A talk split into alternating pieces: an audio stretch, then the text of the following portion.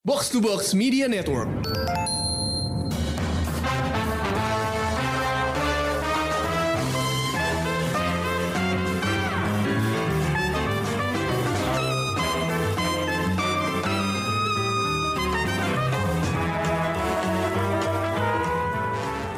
is once again a new pertanyaan panel day bersama Mindan. Hai Pris dan ada gue Amy dari Showbox. Yeah, welcome Amy as welcome usual. Back. Nah, udah tahu dong kita udah, mau bahas apa di kehadiran gue di sini. Yep, it's Wakanda Forever. Kaca. Oh wait, no. Oh okay. I thought we were talking about Gatot Kaca. Oh iya, baru keluar Netflix hari tanggal 10 kemarin by the way. Check it out. Also ya, yeah, Wakanda Forever. Oh yeah. Wakanda Forever. Before that, we just want to take a moment to acknowledge it has been a hard week for us comic book fans. Kevin O'Neill from the League of Extraordinary Gentlemen, Carlos Pacheco, artist Marvel and DC, and Kevin Conroy, voice of Batman, recently passed this past week. Yeah, so it's a hard week, guys. May their souls rest in peace, because our lives, our comic book lives, have been we are where we are right now because of them. Yep. Kevin Conroy mostly, because the voice of Batman and almost every medium, the Batman, if you will, the Batman for a lot of people, including us. Yep. But yeah. Wakanda Forever. So, sequel to Black Panther, of course. And the first one without Chadwick Boseman. Boy, that's rough, isn't it? It's rough. Gue rasa kita nggak bisa ngomong ini tanpa kayak without going to spoiler territory. So, we will enter spoiler territory after this trailer for Wakanda Forever.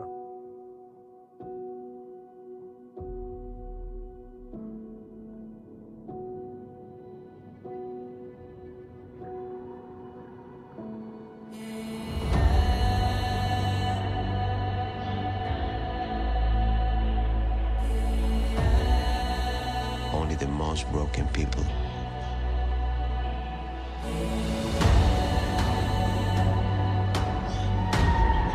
can be great leaders.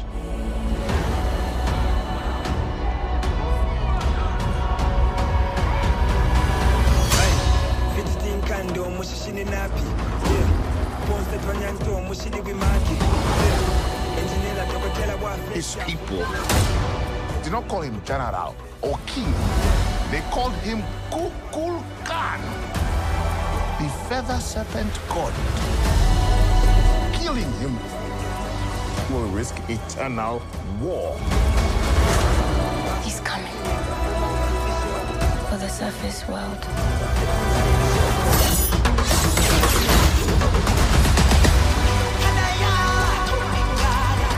We know what you whisper. They have lost their protector. Now is our time to strike.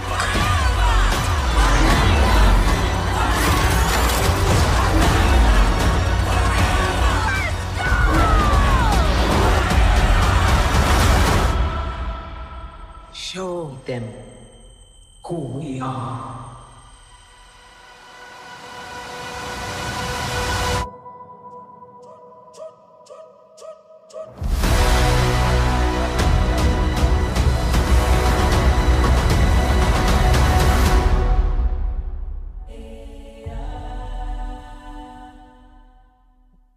Okay, so yeah, as we know, T'Challa died with Chadwick.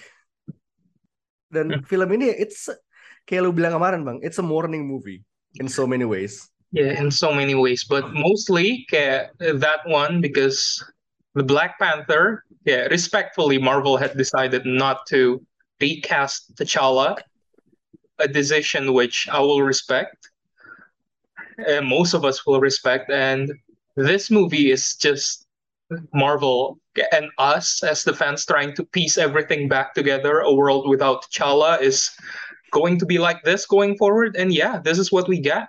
And this is what we got. And it's a great tribute kayak for. Then I mean everybody brought their A game. So kayak good. I just want to highlight kayak Angela Bassett is a force of nature in this movie. Oh boy, Angela Bassett's performance was emotional. Everybody kayak semuanya emotional sih, tapi Angela Bassett every time kayak she screams, you can feel it in your soul.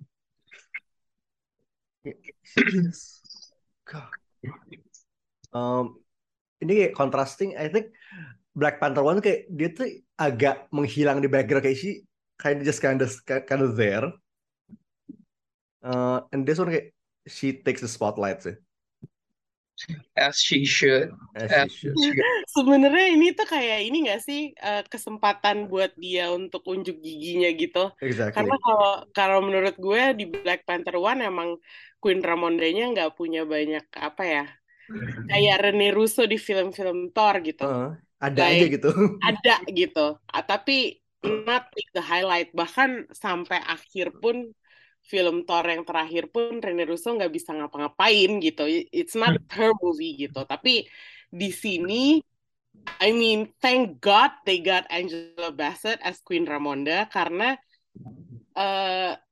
kalau kita ngomongin actor presence ya, kayak nggak ada gua rasa yang bisa gantiin Chadwick Boseman gitu. That's why they got so lucky when they cast Angela Bassett, karena yaudah, lo masih punya Angela Bassett, use her. And they did. Mereka beneran memakai talentanya dia untuk kayak ngebawa film ini, dan ya it works for me. Kayak kalau menurut gue emotional weight-nya dapet banget sih. Also speaking of emotional weight ya, let's just preface, we will not be talking about Letitia Wright stands on some things in this podcast. Yeah. But her performance, I can feel that pain. Okay. Yeah. It's painful to know. Okay, lo ngeliat performance dia. If you've been in that position where you are desperately trying to keep everything together, although you know for a fact that someone you love is going to be gone soon, you get it. And she portrays everything so perfectly. I respect her for that, although her stance on some things are questionable. We will not be discussing that. But we will not talk about that.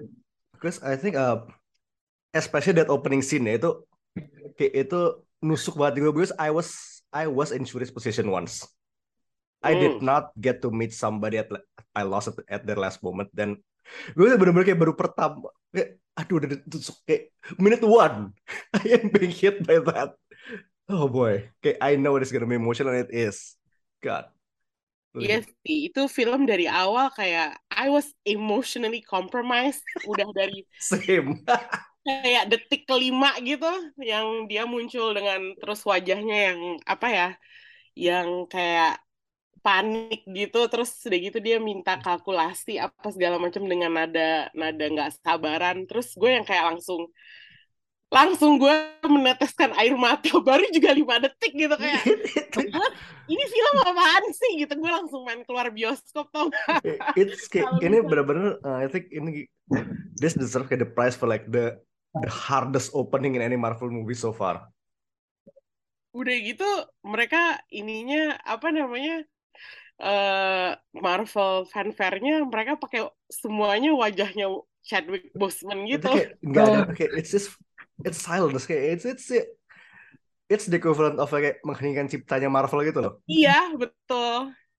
I really love that. Sebenarnya kayak balik lagi ke performance-nya Letitia tadi waktu dibilang kayak it's only a 30% chance, and when she said it has to work. It has to work. Okay, I felt that. We've all been there at some point. If not, at some point, we will be there. And when you're desperate for something that you still want in your life, and you know for a fact it's going to be gone, you're you're gonna be emotional, you're gonna be a wreck, and Letitia was a wreck. Iya, dia menggambarkan keputusasaannya itu bagus banget sih kalau menurut gue. Untuk aktris muda dia, terus dengan reputasi yang kalau menurut gue agak-agak tarnish ya akhir-akhir ini gitu. Ya, itu menggunakan sih gue kayak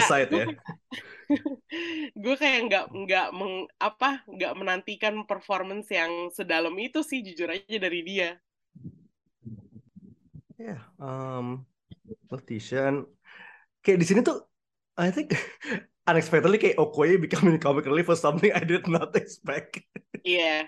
Yeah. Okay. Okoye di sini kayak kita udah ngomongin Angela Bassett, but Danai Gurira, kayak her range was explored here. Di awal kayak dibikin, oh yeah, she can be funny, she can be a goof sometimes, but when she was stripped down of her ranks, that painful. Was so good. Okay, bahkan sebelum dia strip down of her ranks, kalau menurut gue dia udah nunjukin kelasnya gitu loh, kayak dari awal dia muncul yang dia debat sama si Letitia soal apa namanya seragam Midnight Angel itu, kalau menurut gue itu udah kayak sesuatu yang baru nggak sih dari Danai Gurira, kayak selama ini kan gue ngeliat dia kan serius banget gitu, terus tiba-tiba dia punya exchange kayak gitu di filmnya, terus tiba-tiba kayak gue harus merubah mindset gue kayak, oh dia nggak lagi jadi karakter yang serius nih, I think she's gonna become the comic relief, dan ternyata bener gitu loh. Dia tuh kayak she's the perfect straight man gitu loh. Iya, betul. Bener-bener kayak lempeng tapi emang lempeng tapi lucu. Apalagi kayak lo dari sini dia banyak di pair sama Shuri yang rada-rada nyeleneh kan? Iya. Yeah. So, yeah, the interplay is great. And kayak add to that tuh tambahin Riri. Iya. Bukan Riri, man. Lover. Danai Gurira tuh jatuhnya di sini kayak itu gimana ya? Kayak Leslie Nielsen di Airplane sama Scary Movie nggak sih? Because, oh my god, yeah, usually straight man. Okay, you would never peg her for someone who does comedy well. But here she is. Ini pertama kalinya gue denger Danai Gurira di compare sama Leslie Nielsen, but if the shoe fits, I'll take it. You can't say no because I cannot say no. Yes. Riri though, I think she is a great addition, dan rasa-rasanya tuh kayak enggak backdoor pilot ke Ironheart banget. Because I think ini tuh it's showing, yeah, I don't claim to be an expert on the subject, tapi it's showing the experience of two different, black people living in different places gitu kan. Riri is American born and raised, Shuri is African royalty segala macam. Yeah, I really like Riri, surprisingly, because I wasn't expecting to like her, because in the comics I was like, she exists. But really? Yeah, because maybe it's just me, but most of the time whenever I see another person with armor in the comics, I'm like, oh, okay, great, another Iron Man clone. That's cool. Okay. And in the comics, she wasn't all that interesting for me. But here, kayak yang Dana bilang tadi, kayak lucu aja ngelihat kayak one is a royalty, the other one is a genius who makes things out of scrap. In a dorm with a box of scraps. Yeah. And her first reaction to seeing Okoye was throwing her. Okay, what do you call it? Apa Bluetooth speaker ya? Yeah, throwing her Bluetooth speaker. I vibe with that. She was cool. I just hope going forward, I forgot she was going to get a series, but I'm now kind of looking forward to her series. Sidebarring dikit ya. Satu-satunya Iron Man legacy karakter yang gue suka di komik it's Tony Ho. And I hope she appears in the movies one day. I hope so too. Tony Ho is a good addition. Yeah, Tony Ho anaknya Ho Yinsen by the way. Kayak legasinya you know the connection, tapi we'll get into that one day hopefully. man, Riri is emang rasanya is this, gue rasa tuh agak mirroring the relationship between T'Challa and N'Jadaka kayak in a good way. Mm-hmm. Kayak yang satu dia harus one's royalty, one's a civilian quote unquote. Dan secara skill set mirip, kayak they're both techies. Cuma ya resource-nya beda aja. Both are nerds, and when they are in the lab together, they complement each other so very well. Love it. Oh, also speaking of performances, okay, I don't see people talking about him enough, but he was really good. I was surprised that he wasn't the comic relief. Winston Duke as Mbaku here. Kayak himboismen naik banget. Iya. Yeah. Bodohnya tuh naik 5 level. Bodohnya naik, tapi kayak you can see that he wasn't the comic relief. Kayak instead waktu Shuri kelihatan in distress, he was like, I am here to provide counsel because your brother asked me to. And you see that this man, although all this time you just thought he was a big gorilla man, he's actually very wise and he cares. He just happens to be reckless. Kalau menurut gue inilah kayak apa ya, culmination dari kan Winston Duke kan muncul juga kan di Avengers Infinity War Endgame. Infinity War I think. Iya. Iya kan? Maksud gue di sini kelihatan bahwa oh he's been through war, dia udah pernah melalui masa-masa sulit gitu. Mungkin masa-masa nggak ada T'Challa waktu T'Challanya got the snap from Thanos gitu. Jadi gue rasa dia tuh udah lebih dewasa dan gue merasa semua karakter di sini tuh ada developmentnya dan nggak they're not just repeating karakter mereka dari film pertama gitu. Kayak mereka tuh semua ada journey-nya, ada perjalanannya, dan here they are now. Gitu. I really appreciate that karena in so many sequels mereka tuh kayak banyak banget film-film yang cuman ngulangin kejayaan film pertama tapi nggak mikirin progresnya gitu. Yeah. Tapi di situ enggak. Ini tuh makanya gue merasa ini kenapa sequel ini bagus itu adalah karena karakterisasinya tuh juga diubah dan dikembangin dan dimajukan lah intinya. Yeah, that's a very good point, Amy. I feel that too. Soalnya ya kayak yang tadi lu bilang kayak Okoye is learning to appreciate everything more rather than being stoic. Kayak waktu di Infinity War juga udah kelihatan sih kayak dibilang, when you said we're going to open up Wakanda to the world, I was expecting Starbucks and the Olympics maybe, but apparently we're just taking refugees and waging war against Thanos.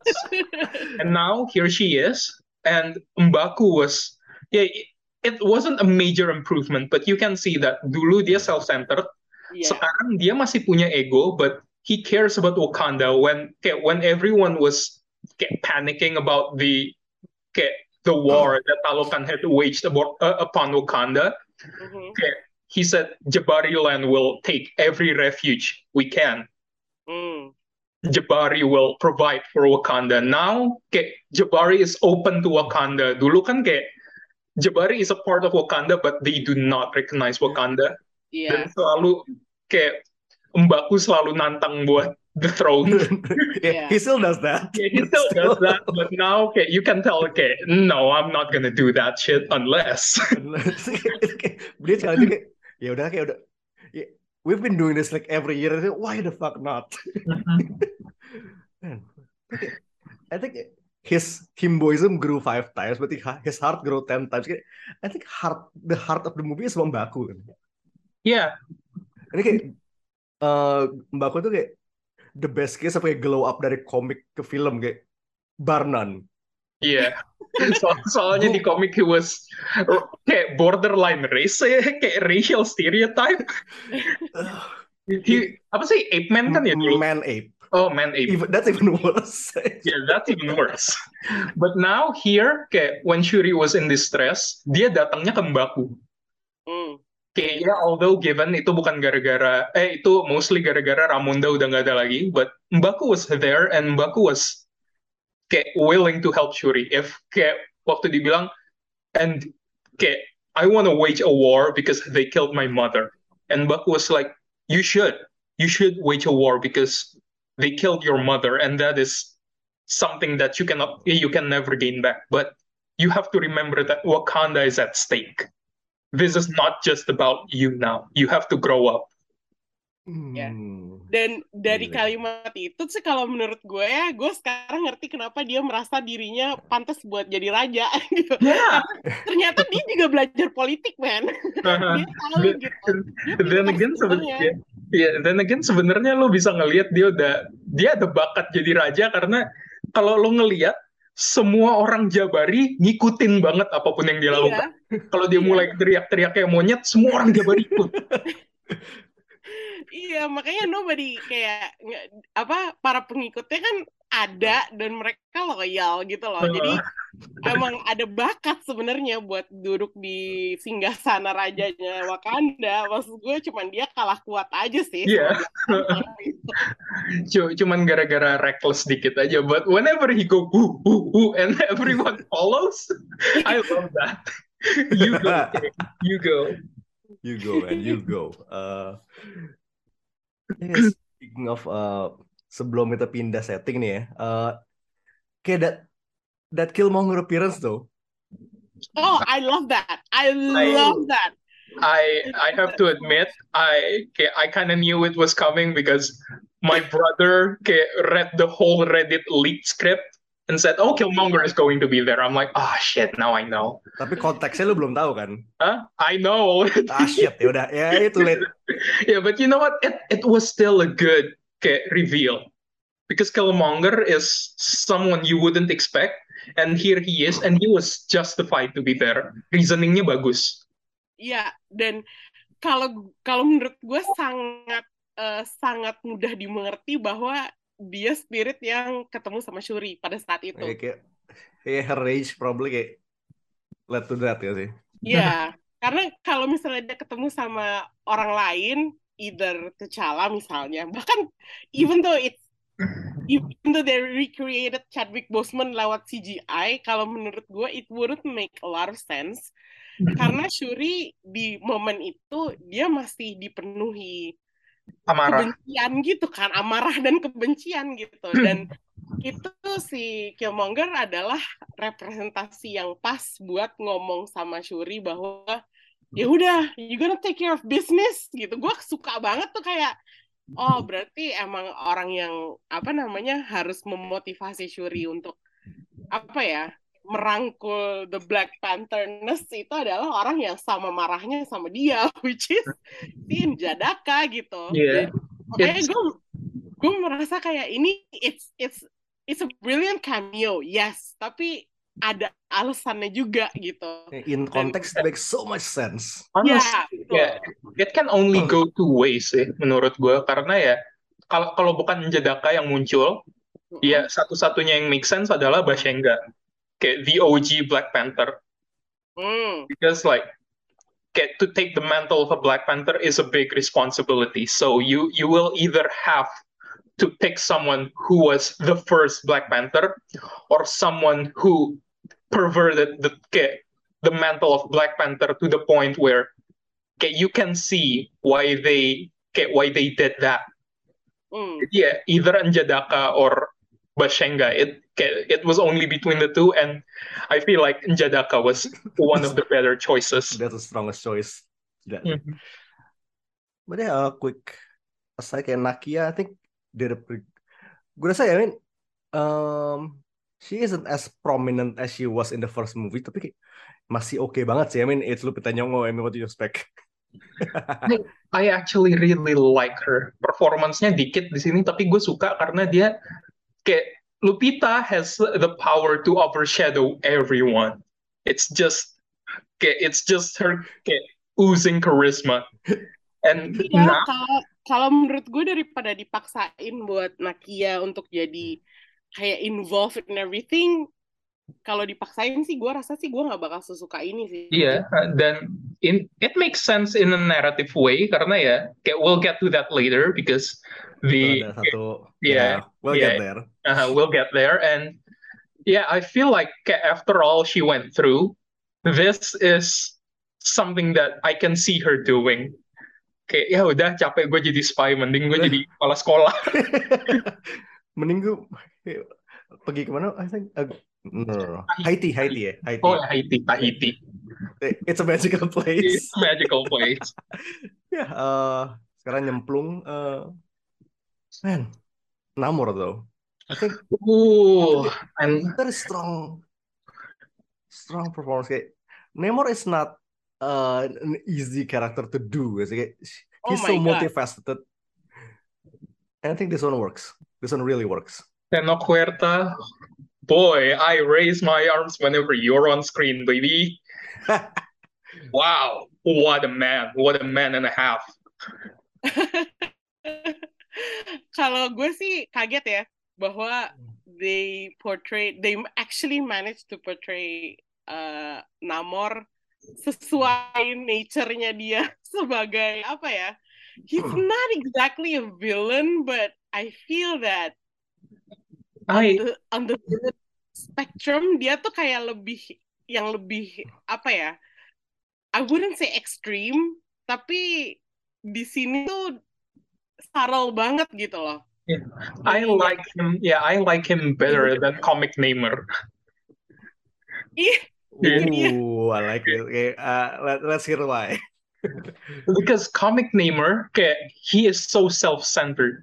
He cares about Atlantis, but first and foremost, I think comic Namor puts his ego before his people. Yes. And this, he puts his people before his ego. And even deciding to partner up with Wakanda in the end, he wasn't thinking about, I was about to die, I had to relent. He was like, no, this is an opportunity for us to gain the trust of Wakandans. So when they need us, they will call for us. And when we need them, they will come to us. This is for Talokan, not for me. Yes. And I like that a lot, rather than the Namor who constantly tries to steal people's wife in the comics. Yeah, I mean, kalau Namor bentuknya begini, I think Sue is... yeah, Sue is...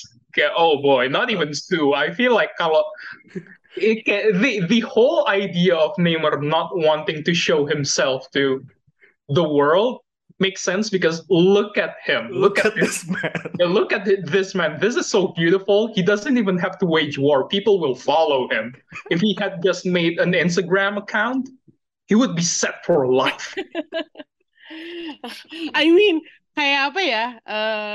Lagi-lagi kan kita ngomongin soal... I mean, we're talking about royalty here. Di film ini kan ya kita mainannya kan raja dan ratu gitu ya. Kalau menurut gue Namor di sini tuh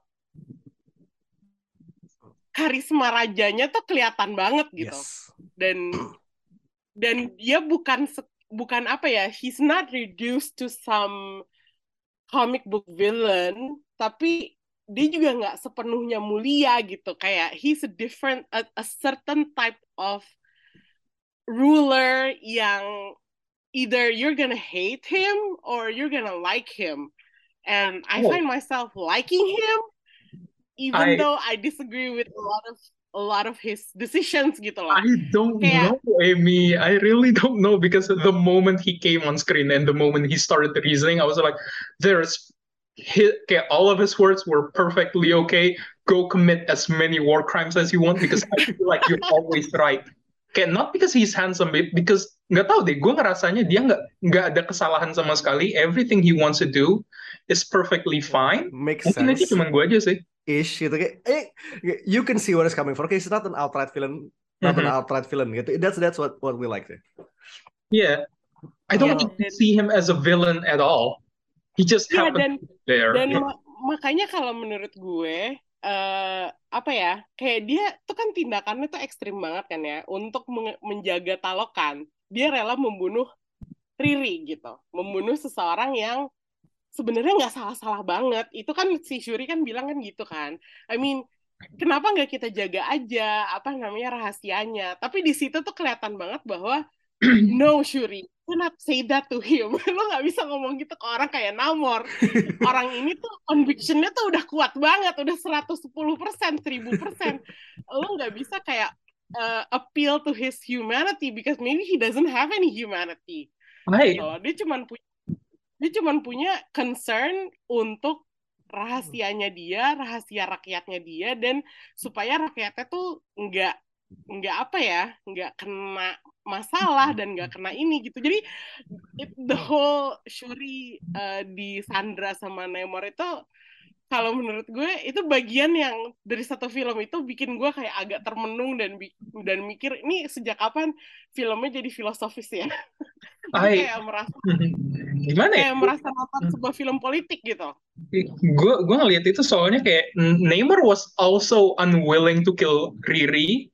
It was like I it feels like he was trying to say I didn't want to kill her, but you putting her in Wakanda, it doesn't feel right as well, because my people will still feel threatened, and I as a king have to take responsibility of that. I'm sorry, it's just how it is. Iya, makanya itu bagian kalau menurut gue yang paling politis ya di film ini. Kayak maksudnya kalau lo ngelihat implikasinya terhadap kayak kondisi dua negara, dua sovereign nation gitu. Itu tuh disitulah masalah yang harus dipikirin sama pemimpin negara gitu. Jadi gue merasa film itu sama sekali nggak cetek dan sangat jauh dari apa ya, tanda kutip genre superhero. Kalau menurut gue di sini udah bukan good and evil lagi, karena ini udah menyangkut rakyat gitu loh, udah menyangkut orang banyak gitu. Makanya ini kayak apa ya, bagian itu tuh bagian pertukaran apa ya, ideologi sama Shuri tuh benar-benar kayak bikin filmnya tuh jadi berbobot banget dan agak berat kalau menurut gue. Second genre-nya ini kayak Kingdom Thriller gitu. Iya, gue kayak aduh, ini tuh kalau misalnya orang biasa nonton, gue tuh kayak merasa kemarin orang-orang nonton hahaha gitu, tapi begitu di bagian itu semua bioskop tuh hening gitu, nggak ada yang bersuara gitu, dan gue tahu kenapa, karena kerasa beratnya. Kalau menurut gue itu bagian yang agak apa ya, ya beneran bikin lo mikir.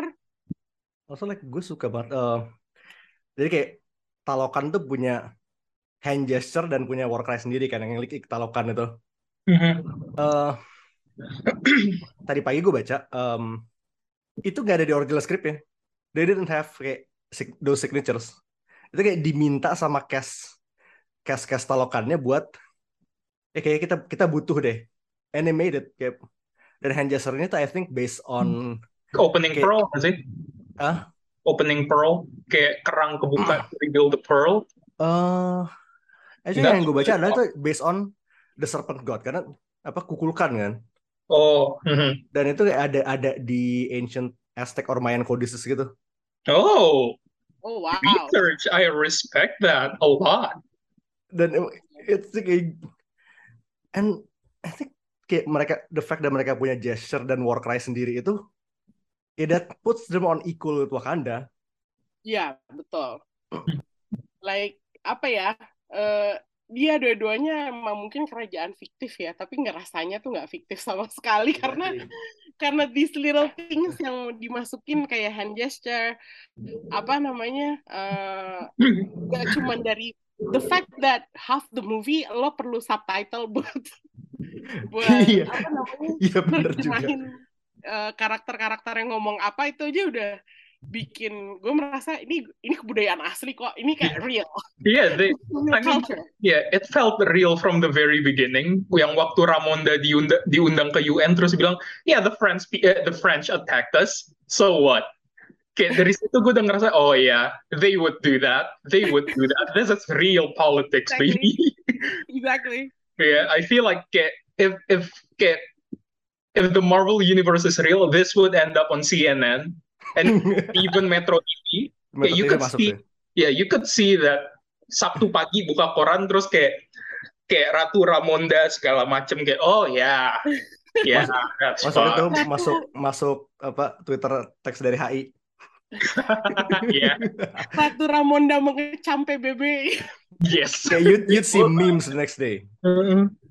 Yeah. And I love that it feels so kayak despite konfliknya between kayak dua kerajaan yang teknologinya udah sci-fi sekali, it feels grounded. Yeah. Because it felt more personal rather than trying to appeal to the whole comic book movie thing. This one felt like from we said from the beginning, it's a mourning movie. Hmm. It's a movie about people coping. They lost everything and now they're just trying to piece everything back together. Not even trying to gain anything. They were just trying to keep what they have safe. Yeah. I mean, both sides ya. Jadi baik Wakanda maupun musuhnya dalam prosesnya adalah Talokan, ya dua-duanya cuman kayak berusaha melindungi apa yang mereka punya gitu dengan caranya masing-masing. Dan apa ya, gue rasa sih gue melihat ini sebagai personal journey-nya si Shuri yang dia kayak korban terbesar nggak sih kalau di film ini, kehilangan segalanya. Terus dia yang ditugasin untuk keep it together gitu. It's kind of tough. I wouldn't want to imagine myself in her place karena itu pasti susah banget gitu. Dan apa ya, gue merasa bahwa okay, some people can relate to her, tapi because of the weight of what she has to carry, gue merasa kayak I don't want to relate to her. Kayak no, save me from this torture. Bisa nggak sih gue jadi seseorang yang happy aja gitu, tapi di sini tuh nggak ada gitu. Semuanya tuh weight down by something gitu, dibebani sama sesuatu gitu. Dan apa ya, it's kind of jujur aja kalau lo kupas kayak gini, ini filmnya lumayan sulit sih buat dicerna dan diterima. Iya, oke, kayak begitu kita mau panjang lebar. Oh, it's deep. Okay, I know it's deep. Oh, it's deeper. Yeah, it's deeper. Dan apa ya, ujung-ujungnya tuh gue kayak, kok gue merasa tersakiti ya tiba-tiba ya. Gue kayak apa ya? Gue jujur aja, gue kemarin abis nonton, gue mungkin masih elated sama abis nonton suatu spektakel gitu. Cuman begitu gue sampai rumah dan udah tenang, tiba-tiba gue ngerasa sakit banget. Gue ngerasa kayak anjir, sama kayak lu bang, sama kayak gue habis nonton tuh kayak ya bolehlah filmnya 7 gitu, tapi begitu udah nyampe rumah malam mulai mikir, man, but grief is such a huge thing though. I've been there and this movie perfectly captures what grief feels like. Terus langsung kayak that movie was an 8 or maybe 8.5. Why did I say 7? Iya, itu dia kan kayak begitu lo buat bioskop lo kayak ya okay, it's fine gitu, it's fun dan segala macam. Tapi terus tiba-tiba pas lo udah sendirian, terus udah gitu nggak ada distraction, tiba-tiba lo mulai mikir dan itu tuh yang asli, it starts to sink in betapa beratnya tuh film. Terus gue tiba-tiba gue kayak aduh, gue nggak mau lagi berperasaan kayak gini, jadi gue nyalain Netflix dan gue nonton buat ngilangin. Okay, this is the type of movie I will only watch once, and when I feel really sad I'll watch it again. Soalnya kayak like most of you know already, gue nonton Black Panther 28 kali. So Wakanda Forever, I love the movie but I cannot bear to watch it again. Iya, itu dia kan bang, kayak lu nggak akan milih untuk nonton film ini kalau lu lagi happy gitu ya. Yeah. Okay, out of my own volition I would never. Tapi kalau misal teman bilang, teman gue nonton dong, gue bayarin, kayak okay, I'll just be here to see you cry. Okay, I'm not going to pay attention to the movie because it's going to hurt me. Yeah, the movie is hurtful. Konsensusnya gue rasa adalah film ini menyakitkan. Exactly. Tapi to your point, Amy, about Shuri and her grief, gue rasa dari desain Black Panther itu masuk banget karena I mean the suit is obviously inspired by T'Challa kan. Terus kayak itu ada titik-titik face paintnya Shuri dari film pertama, and kayak the gold element nih gue rasa dia mengambil dari N'Jadaka sih. Itu kayak dia merging, I mean her brother and her uncle get together. And it feels like it's her cousin actually. Dia kayak she's trying to be the best of both. Kayak she's got some unresolved race issues, tapi kayak she doesn't let that consume her. Well, at first, at least eventually. Kayak gue suka kayak dari desainnya kayak lu berasa gitu. She's gonna be a different Black Panther. Ya, itu udah jelas banget ya. Dan kalau menurut gue dia nggak bakal jadi Black Panther yang sama kayak kakaknya. Dan kayaknya nggak mungkin juga gitu. Pertama dia cewek. Terus yang kedua kayaknya Shuri kondisinya lebih berat nggak sih? Kalau menurut gue dia sih situasinya lebih apa ya? Situasi dia tuh lebih parah daripada kakaknya waktu jadi raja gitu. Dan gue sih setuju bahwa kalau misalnya kostum dia itu gue kan kemarin gak kepikiran ya bahwa emas itu menandakan N'Jadaka gitu. Cuman sekarang lo udah ngomong gini, gue jadi merasa ini this is the better costume for her, this is the better suit for her. I hate the design but it fits. Masuk aja gitu kan. Soalnya desainnya kayak gimana ya, kalau kayak T'Challa's costumes were elegant. This is too much for me. This is too loud. Yeah. Masalahnya emas. Yeah, but tunggu, you know what? Tunggu sequel aja. Sequel bisa direvisi. She was trying to make a statement, and I respect her for that. But for me, no, that's too much. The costume is too much for you, girl. Okay. My question is, what do you think of the Midnight Angel suit? Itu straight out of the comics. Yeah, it's a very comic booky, and the name Midnight Angel, when waktu Danai kayak I felt that kayak namanya namanya so corny, but ya udah kayak it's all about. Kalau di komik memang Midnight Angels ada dua ya. Midnight Angels tuh kalau di komik itu bukan sih kayak dua, itu special force kan? Midnight Angels tuh bukannya waktu eranya Doom War. Itu forces-nya Wakanda yang nggak pakai vibranium kan? Iya, tapi itu enggak. Ini kan Midnight Angels yang beda nih. Ini Midnight Angels yang beda lagi. Midnight Angels as in Ayo yang Aneka. Oh, not the okay. Ya soalnya Yuri bilang special force sama the Doom War one. Ya, tapi itu memang itu pernah ada, tapi kayak kemudian kan dipakai jadi namanya duonya Ayo Aneka, which seperti kita lihat di filmnya DG, bro. Yeah, they care about each other. They seem to be good friends. They're roommates. They are roommates for sure. Housemates. So kayak just quick aja. Tapi rumahnya aneh, bagus banget sih di pinggir danau gitu. It was so good. That is Airbnb material. Yeah, Airbnb material banget. It was very ethnic di pinggir danau. Terus kayak semua furniture-nya rajutan gitu. I'm like, oh boy, I wanna live there. Tapi nyamuk Wakanda kayaknya serem sih, so I don't wanna live there. Imagine vibranium powered mosquitoes. Sekali gigit lu kering. Langsung kayak just quick aja kayak Ross and Fontaine kayak kayak they were a thing. Itu kayak gue kaget. That came out of nowhere. Gue kayak merasa, What happened? Kenapa tiba-tiba lo jadi pasangan yang pernah menikah dan terus cerai? Gue kayak it was very surprising because I was like, Ross got married? He's married? That man was married. Kayak gue suka banget interplay-nya sih. I love it. Also we get more violent. Apa director CIA sekarang, which puts her in a very good position come Thunderbolts, I think. Yeah.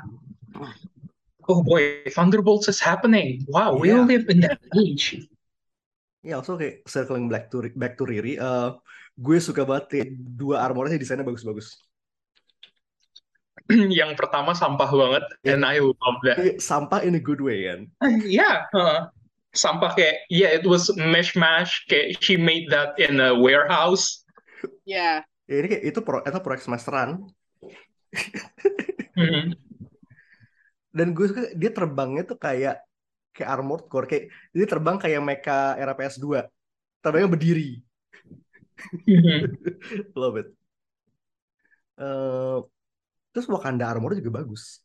Kayak pas di bentuk mainan tuh kayak okay, who upgraded Eve from Wall-E? Terus kayak when I see it in action it's great. Karena kayak, there's none of that kayak nanotech bullshit kayak late stage Iron Man. It's armor. Yeah. Yeah, I hope Riri nggak pakai nanotech because nanotech is such lazy writing. Oh. Riri is smarter than that. Iya, yeah, dan gue lagi lihat lagi set foto dari set Ironheart. I think they actually kayak armor. Ingat nggak sih bulky armor itu? Lu pernah lihat belum? Hah? Bulky armor dari set Ironheart. Yep, I've seen that. Iya, yeah. Iya, yeah, so kayak semoga aja armornya energi bagi itu semua gitu guys for the entire series. I hope so. Also, mungkin kayak what we did like, I think we already spent like almost an hour talking about it. So what did you not like of the movie, Bang? I didn't like how it toyed with my emotion. It felt very burdening. Yeah, same. Yeah, that's a mood. Yeah, I feel like some of the dialogues could be trimmed down because I know it's a morning movie. I know that when you are, like I've said, if you're planning for a funeral, nothing will make sense and everything will overlap and it will overwhelm you. And this movie felt like that, and I didn't like how real it was. I didn't like how, I didn't like how semuanya tuh kayak numpuk. You have this CIA FBI plotline, you have this Talokan plotline, you have Wakanda under siege plotline. Terus semua kayak ditumpuk satu per satu gitu. It felt a little bit too much for me. Dan runtime-nya 2 jam 41 menit. That is too much for me. Way too much. I feel like it could have been easily trimmed down to like 2,5 jam or at least like 2 jam bisa, I feel like. That's a very fair point. Kalau lo gimana, Mi? Kalau gue juga merasa beberapa plotline-nya kayak nggak perlu sih. Kayak contohnya, as much as I love seeing Martin Freeman, kayaknya Everett Ross nggak perlu muncul juga sih. Kalau menurut gue itu a bit, apa ya, bukannya gue bilang maksa, nggak ada yang kesannya maksa di sini. Cuman, ya itu aja too much gitu loh. Kayak, give me room to breathe, man, gitu kayak let me process this one by one. jangan lo brekin semuanya ke gue gini gitu. Nggak tahu ya, gue mungkin merasa karena ya itu dia, karena gue mungkin sudut pandangnya mirip kali ya sama Abang, karena gue merasa ini filmnya berat banget dan sekarang setelah gue punya waktu buat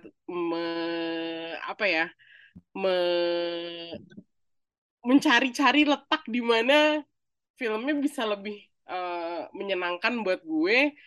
Kayak the whole, as much as I love her, as much as I love Riri, gue merasa kayak bagian Boston-nya itu di MIT-nya itu kayak too much gitu loh. Jadi ya itu dia, kalau menurut gue bisa sih di trim down dan fokusnya lebih ke Shuri. Kalau nggak Shuri, ya Wakanda and Talokan, that's it gitu. Ya udah, dua itu aja, nggak usah pakai campur tangan Amerika segala gitu. Bener sih. Kita udah tahu Amerika bermasalah, nggak usah lagi. Bener-bener to your point, iya juga sih.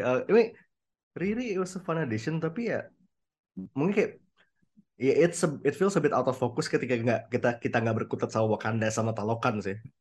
Iya. Yeah. Maksudnya the way they introduce her seperti yang lu bilang tadi, dan kayak ini tuh bukan seperti backdoor gitu buat serialnya Riri, Ironheart. Cuman ya it was done well, cuman tanpa itu pun sebenarnya ceritanya tuh udah bisa jalan dan nggak kekurangan sesuatu apapun gitu. Oh ya, yeah. And by the way, I saw that bit at the mid-credit scene coming a mile away. Mungkin kayak kalau misalnya lo pengen punya cerita tentang seseorang yang berhubungan dengan si raja, terus tiba-tiba kabur, terus nggak pernah pulang, kayak lo mikirnya pasti dia punya anak deh. That's the only trick in the book. Yeah, I saw that coming, but we're moving. Yeah, we're moving there. Yeah. So for context, yeah, the material scene adalah surprise. T'Challa has a child with Nakia. Toussaint is such a good name, though. It's a beautiful name. Yeah. And that's his Haitian name. Yeah. Itu pintar sih. Yeah, my Wakanda name is T'Challa. Okay, that was such a cliche, but I couldn't help but cry still. Yeah, that's so personal. Gue sebenarnya gue merasa bagian itu pun sebenarnya lo nggak usah tampilin juga, orang udah nebak kali. Kayak first you show her having a child, the king's child. Terus yang kedua namanya ternyata sama bokapnya. T'Challa Junior. Nambah-nambahin screen time doang kan ini. Iya. T'Challa to Black Panther. T'Challa the second. Padahal kayak lo kayak lebih baik ngulang apa yang lo ngomongin ke gue waktu itu deh, about the ancestral scene, ancestral plane scene dari Black Panther 1. Because kayak ketika lo udah nonton scene itu lagi, the whole T'Challa 2 thing makes so much sense. Yeah, because if some of you are like me who have seen Black Panther at least 28 times and remember every line of dialogue, that mid-credit scene would feel so much more personal because the scriptwriter, they reference a lot of things from Black Panther 1. Waktu Shuri ngelihat Nakia dan Nakia bilang T'Challa had prepared us for his death. That's why we had our own funeral and we honored him in our own way. If some of you remember, when T'Challa abis menang di Warrior Falls, terus dia minum heart-shaped herb lagi dan ketemu sama T'Chaka, T'Challa sempat bilang ke T'Chaka, I am not ready to be without you. And T'Chaka said, a man who has not prepared his children for his own death has failed as a father. So now you know T'Challa didn't fail as a father because he did prepare Toussaint and Nakia to be without him. And that hit like a truck. That hit me like a truck. And... it's okay. Also the decision of Nakia and T'Challa to raise Toussaint in Haiti instead of raising him in Wakanda itu nge-reference ke, menurut gue dari tanggapan gue itu nge-reference waktu ada deleted scene di Black Panther 1 yang waktu T'Challa lagi main-main sama Nakia terus nyelinap ke ruangan yang biasa disamperin sama T'Chaka, ruangan mereka nyimpen heart shaped herb. Terus ketahuan, Nakia disuruh kabur, T'Challa ngobrol sama T'Chaka and T'Chaka said T'Chaka at the time he was just finished killing his brother. So he said, I made a difficult choice today. And T'Challa said, every choice a king has to make is a difficult choice. And T'Chaka abis itu ngeliat, yes, and that will be you at some point because you are going to be a king. And Nakia waktu ngomong sama Shuri, kenapa Toussaint gak dibawa ke Wakanda, Nakia simply said, we raised him away from Wakanda to spare him from the difficult choices of having to face the royalty. So that was, that was a lot. I cried. I had to hide in my chair. Itu kayak pas lampu udah nyala. Ya pas lampu udah nyala. Jadi gue kayak, no, I don't want people to see me cry. Yeah. Yeah, those are the things that was very painful for me to see because they were clearly trying their best to honor Chadwick in that way and to honor the memory of Black Panther in a way that is their own, and I really like that. Ya, yeah, I mean, kalau buat gue sebagai sebuah sequel, ini tuh why it works, itu adalah karena, ya itu dia kan, kita dari tadi udah ngomong bahwa Marvel memilih untuk nggak nge-recast T'Challa gitu. I mean, some people would probably not bat an eye kalau misalnya diumumin ada aktor baru yang dipilih untuk mainin T'Challa, untuk apa ya, untuk kontinuitas saja gitu. In comic book landscape itu gue rasa nggak something that is probably not apa ya, not gonna baffle anyone, tapi bahwa mereka respect Chadwick Boseman sampai segitunya dan akhirnya mereka melanjutkan film ini tanpa dia. They had a really difficult job, a challenging job, tapi they did it without having to apa ya, menampilkan aktor yang sama gitu. Dan gue salut banget sih sama tim penulisnya masih bisa menemukan kontinuitas seperti yang tadi dicontohin sama Abang. Hanya dengan dialog itu, gue rasa itu sesuatu yang apa ya, ya lagi-lagi subtle dan nggak in your face gitu. Kalau misalnya lo belum nonton filmnya 28 kali kayak Abang, mungkin lo nggak bakal inget gitu. Cuman, yeah, if you know, you know.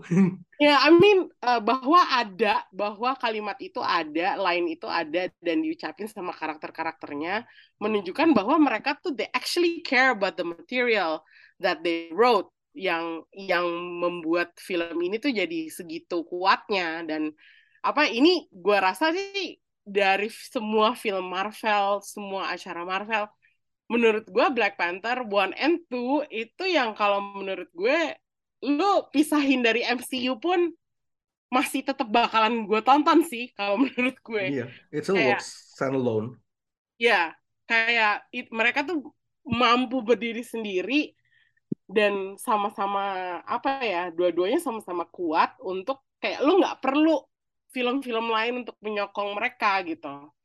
Makanya itu sih kalau menurut gue the magic of Wakanda is there actually, bahwa lu bisa punya film di genre ini yang so meaningful, so deep gitu, tapi pada saat yang sama juga entertaining gitu. It's really good movie ya, overall ya. So I think that also answers the question. Okay, was this a worthy tribute? I say yes. Yes, of course, definitely yes. Definitely, fantastic yes. Yeah. Okay, was it a perfect movie? It wasn't, but is it a good way to honor the legacy of Black Panther going forward? I feel like it is. Also, okay, going forward, I hope Letitia Wright, you have softened up your vision on vaccines. At least that. Okay, hopefully there won't be another disease coming up that you will have to take vaccines. Don't jinx it. Hope that don't happen, but in case there is, please take your vaccines.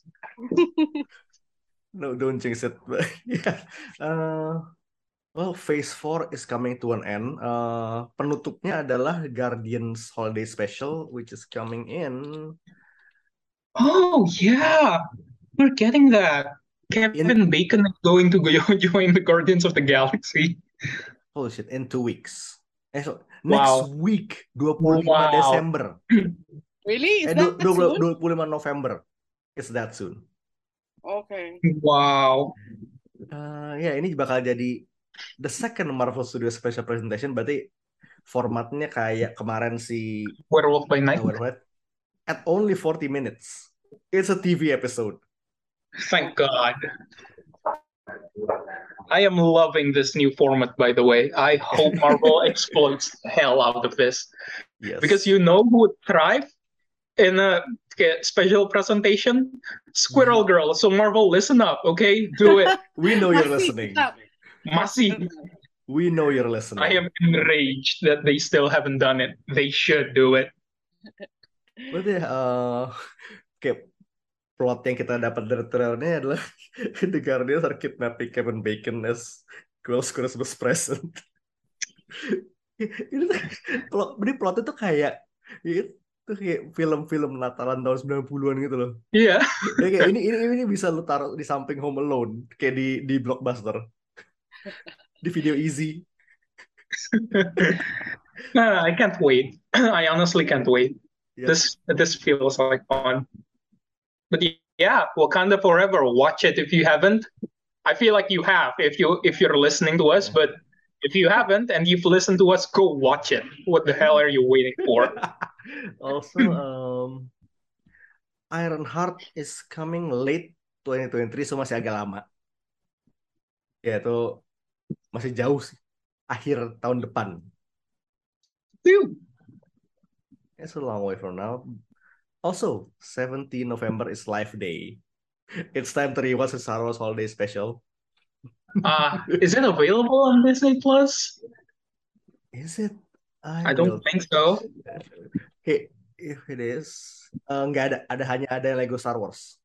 Damn. But what a shame. If you look for it, you'll find the Star Wars Holiday Special. It's about time for my annual rewatch soon. Also in local superhero news, tanggal 17 juga bakal rilis Sri Asih. Oh yeah. As of this recording, kemarin baru ada special screening and we've heard good things. Gue kemarin nggak bisa ikut karena scheduling conflicts. But from what I heard is good, then we might talk about that. We may. It's gonna be fun. Jadi ya November ini lumayan kayak sampai akhir November kayak masih rame konten. I don't know what's happening in December, but we'll see. We'll take it one at a time. Yeah. Once again, thanks again, Amy, for coming. You and me. It was fun as usual. Yeah. Yep. I learned a lot of new things kayak unpacking this whole movie. Ini kayak rasanya tuh berisi banget. I love it. Mungkin ya. At most, I will watch this movie again once. I don't want to watch it many times. I feel like I will be emotionally compromised for it. I will watch it again once it hits Disney Plus. Yeah, other than that, I don't think I will. I will watch it again. I will watch this movie again if I need to cry. That's it. Still love the movie though. Okay. Yeah. But for now, that's it for this week. So, for now, it's Mindan. This is High Priest and this is Amy. Signing off. Peace out. Bye-bye.